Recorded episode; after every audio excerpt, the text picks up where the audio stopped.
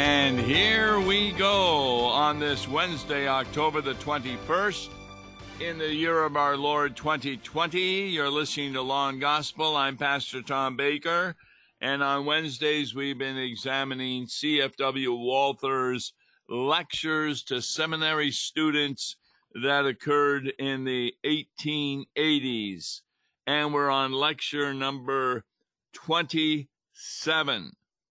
27th evening lecture, May the 8th, 1885, and the 26th evening lecture provided us with his thesis 15 of the 25 that he was talking about as to how at times pastors and laity confuse the distinctions between law and gospel.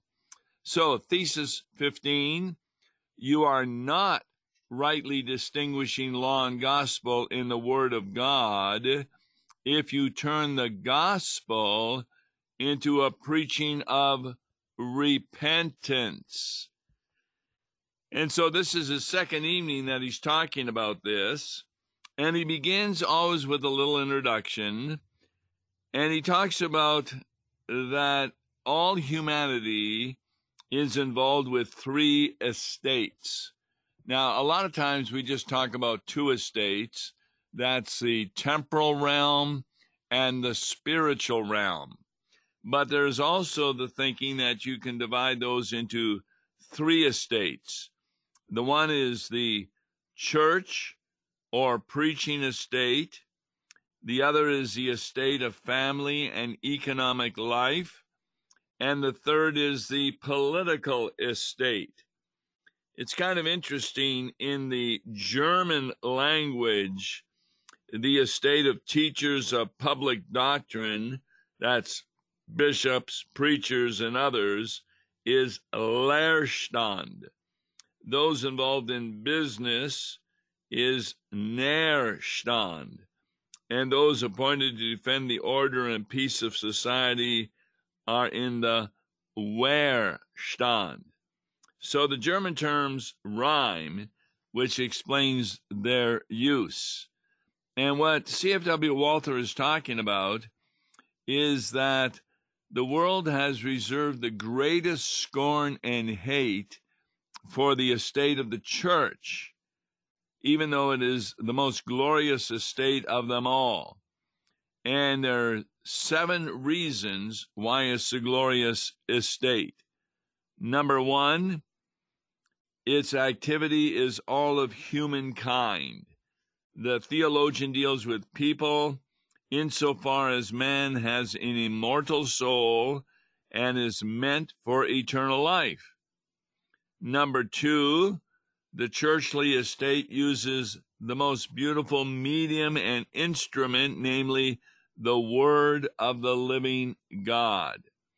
Number 3, it has its most beneficial and glorious goal to help people in this present life and lead them to a life of eternal bliss.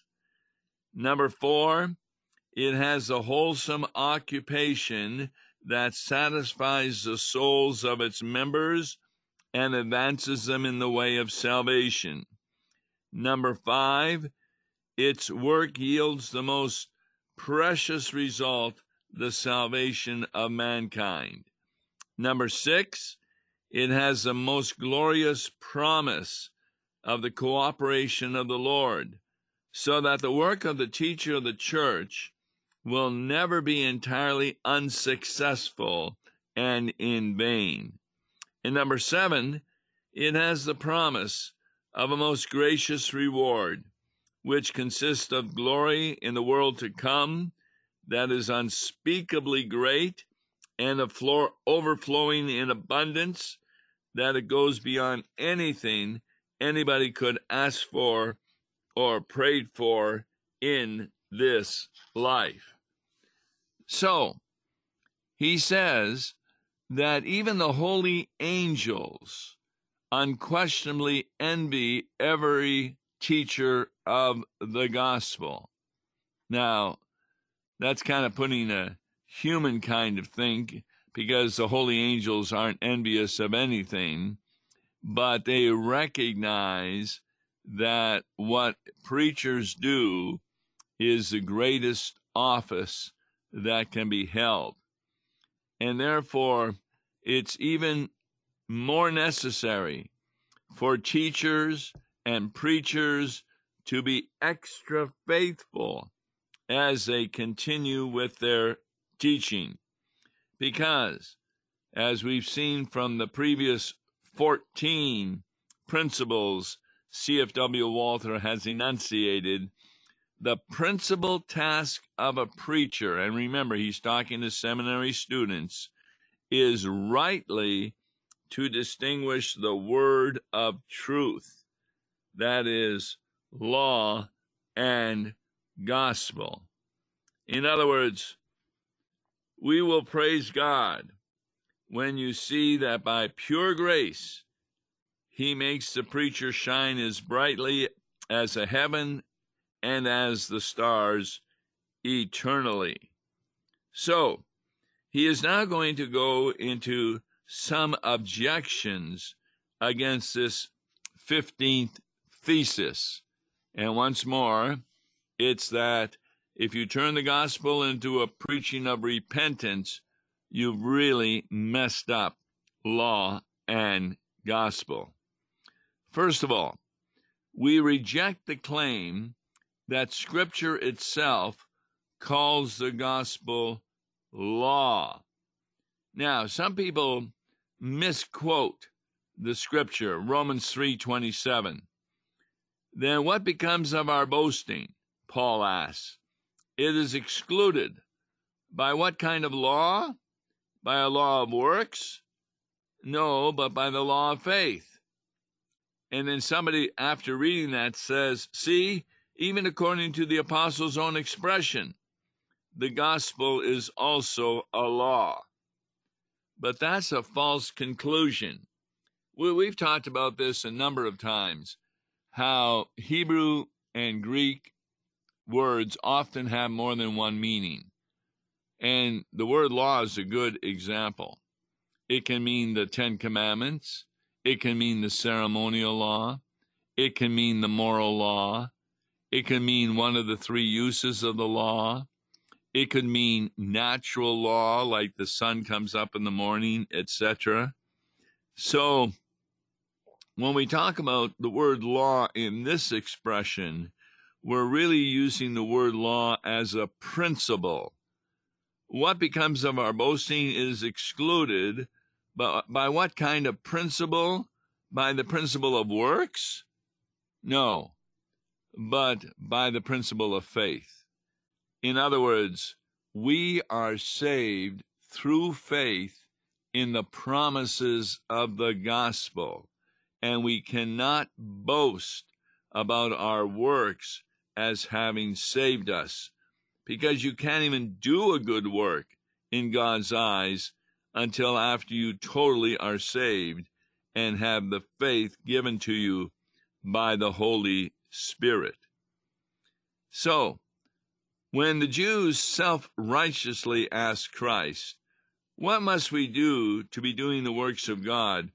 Remember Jesus' answer in John 6, this is the work of God, that you believe in him, whom he has sent. You see, people keep thinking that when you hear about works of God, you're talking about obedience.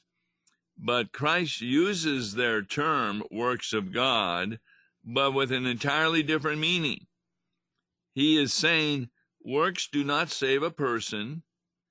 In fact, there is no need to do works in order to achieve some merit. Instead, rely solely on Christ the Redeemer and his grace. That is what saves.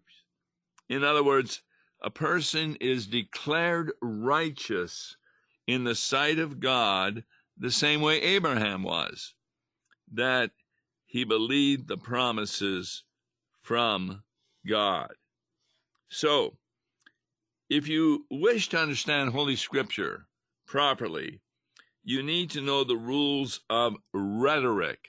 What is C.F.W. Walther talking about? We learned that at the seminary, that there's different ways to interpret the Bible. And the one way is called the grammatical, the historical grammatical way, in which you take the words at face value, in contrast to other words where you actually end up, how shall I put it, criticizing the Bible. And that, of course, is inappropriate, to criticize the Bible. So what we have here, the gospel is called the ministration of righteousness. And that means that the pastor is talking about how a person becomes righteous, not by means of the law, but by means of the gospel. Now, sometimes you can get confusing, because even Martin Luther talks about faith as a return to the first commandment. So you would think, well, wait a minute, isn't he talking about, therefore, obedience? No, listen to the first commandment. Thou shalt have no other gods before me. What does this mean? We should fear, love, and trust in God above all things. And that means that the gospel really means, in the German, a good message, glad tidings, good news, a good report, of which men speak and sing cheerfully. In other places, Luther says that the gospel punishes humankind. What he means is that when the word gospel is used in certain passages, it may mean law. Remember, we talked about that last week. There's a wider use of the word gospel and a narrow use. The narrow use is always talking about the benefits we have received through faith in Jesus Christ. The wider use of the word gospel includes both law and gospel. So when we talk about that, it is important that we preach the whole gospel. That means we also preach the law and the narrow view of the gospel. Now, on the basis of Romans 10:16, there's another objection, because it says they have not all obeyed the gospel. Some argue that since it is really the law that demands obedience, the gospel is not merely a message of joy, but an improved law. Well, that can be understood in the following way, that the gospel is not an improved law that we need to obey, as though when it says, have faith in Jesus, we can somehow arrange ourselves to have faith. Faith is not something we concoct.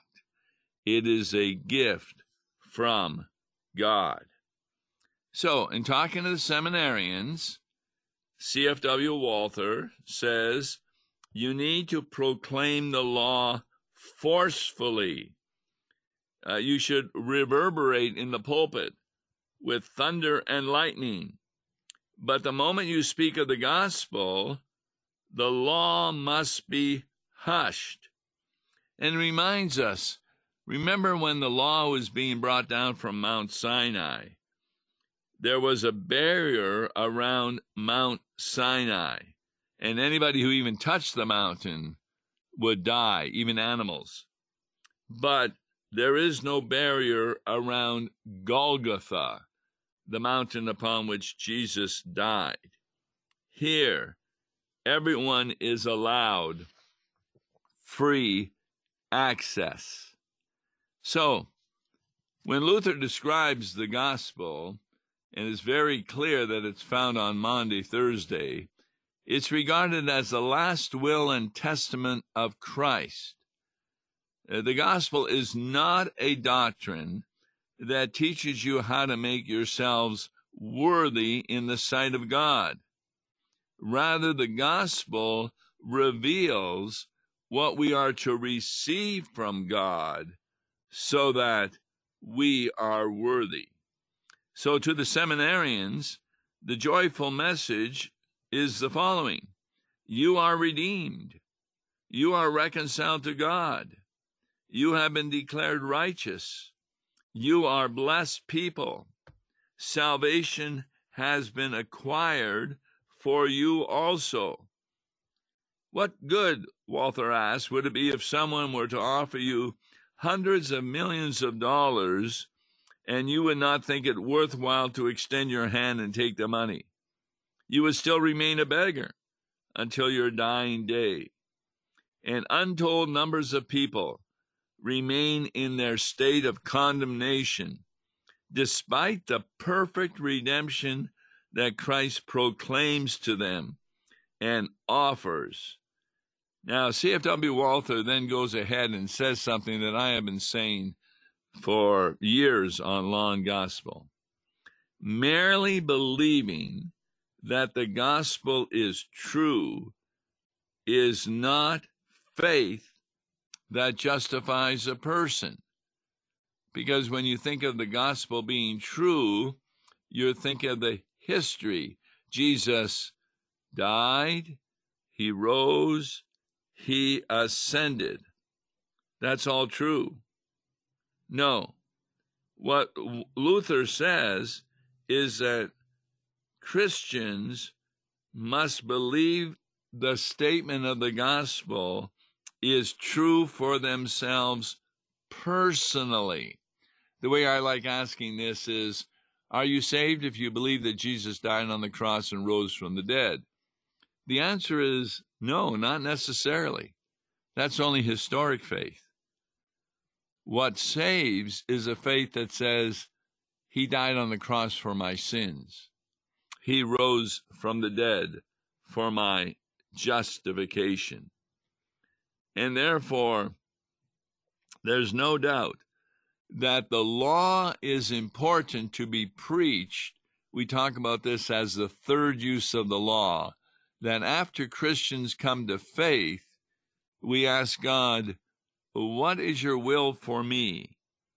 And therefore, the law is preached continually, but not as the foundation of our salvation, but the result of being saved.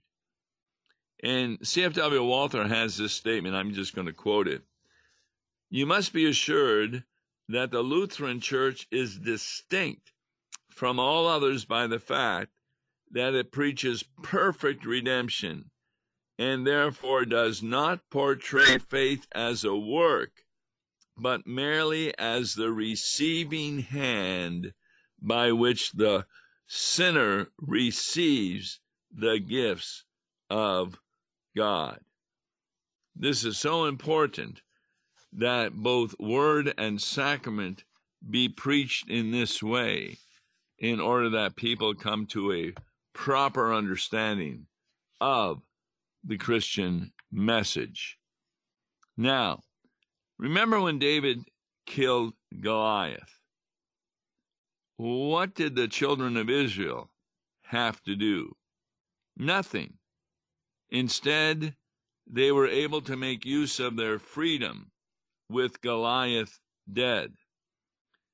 In the same way, we no longer need to be afraid of the law, sin, death, the devil, the curse of the law, and eternal damnation. These were our enemies, but they have been put to death by Jesus Christ. In fact, to continue to fear that we are not going to be saved because our works aren't good enough is really a reproach to Christ. If you believe that God is angry with you, well, you have an angry God. But if you believe he is compassionate, merciful, and gracious to you, then you have a kind God. This is really important. If one is familiar with the works and history of Christ, as were the unbelieving Pharisees, this does not necessarily mean that you know the true gospel, nor do you embrace the knowledge that he has conquered sin, death, and the devil for you. Similarly, you may be familiar with the doctrine and commandments as recorded in the New Testament, but not necessarily know the gospel. The gospel is this, that when you hear the voice that tells you that Christ is your own, that he is, has, does, and is able to do your salvation. One of the interesting points, C.F.W. Walther, works, good works, are not necessary of themselves. What? What does he mean by that? He explained it. In God's accounting, they are not necessary at all for our salvation. They can't be the foundation of our salvation. But they are necessary once we are saved, so that other people will see us as Christians exercising our faith to these wonderful good works. So, the main point of this thesis is when the Bible talks about the gospel in the narrow sense, therefore, we need to make it very clear that this is the means of salvation in the narrow sense, and there are a number of reasons. For example, anytime the gospel is contrasted with the law, it's quite certain that the word gospel does not refer to the gospel in the wide sense, but in the narrow sense, as Ephesians 2:14-17 reads, "For he is our peace, who has made one of both, and has broken down the wall by abolishing through his flesh the enmity, namely the law, set up as commandments." Or whenever the gospel is presented as the particular teaching of Christ, or as a doctrine that proclaims Christ, that is also the narrow use of the gospel. A third way to know you're talking about the narrow use, whenever poor sinners are the ones to whom the gospel is addressed. We don't address the law to a poor and frightened sinner. We address the good news of the gospel. Number four, whenever forgiveness of sins, righteousness, and salvation by grace are named as the effects of the gospel, that's the narrow gospel. And the final one, when faith is correlated to the gospel, the reference to the gospel is in the narrow sense. Mark 1:15, repent and believe the gospel. So, next week we're going to have a little introduction to thesis number 16. We'll be taking a look at that from C.F.W. Walther's lectures. At this point, on tomorrow's Law and Gospel, we're going to be doing something very interesting. It's kind of almost going to be a question that Wes Reimnitz and I, Tom Baker, are asking our listeners. But you know, when people take the Lord's Supper unworthily, what does that mean? Does it mean that they are unbelievers? Does it mean they're going to hell? And one of the questions we're going to address is, when people take the Lord's Supper in a church that does not believe it's the body and blood of Christ, how are they considered unworthy?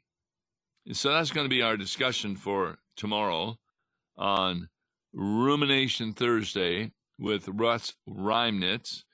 It came about because of an adult instruction class I'm teaching.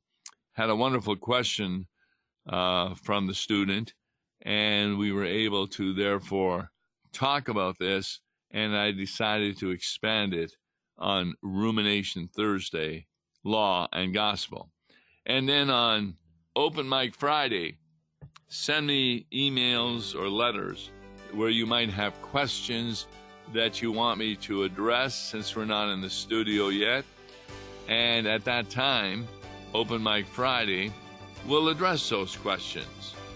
You can always get a hold of me at lawandgospel101.com. I'm Tom Baker. Till then, God bless you. Listen to Law and Gospel each weekday morning at 9:30 on KFUO. For a tax-deductible gift to Law and Gospel, please make your check payable to Concordia Mission Society and mail it to Tom Baker, P.O. Box 28910, St. Louis, Missouri 63132. To give online, visit lawandgospel101.com or call toll-free 1-877-267-1962. Views and opinions expressed on Worldwide KFUO may not represent the official position of the management or ownership of KFUO, the Lutheran Church, Missouri Synod. If you'd like to comment on programs or topics heard on Worldwide KFUO, write us at KFUO, 1333 South Kirkwood Road, St. Louis, Missouri, 63122. You can also leave a question or comment on our comment line at 314-996-1542. We are the messenger of good news, Worldwide KFUO.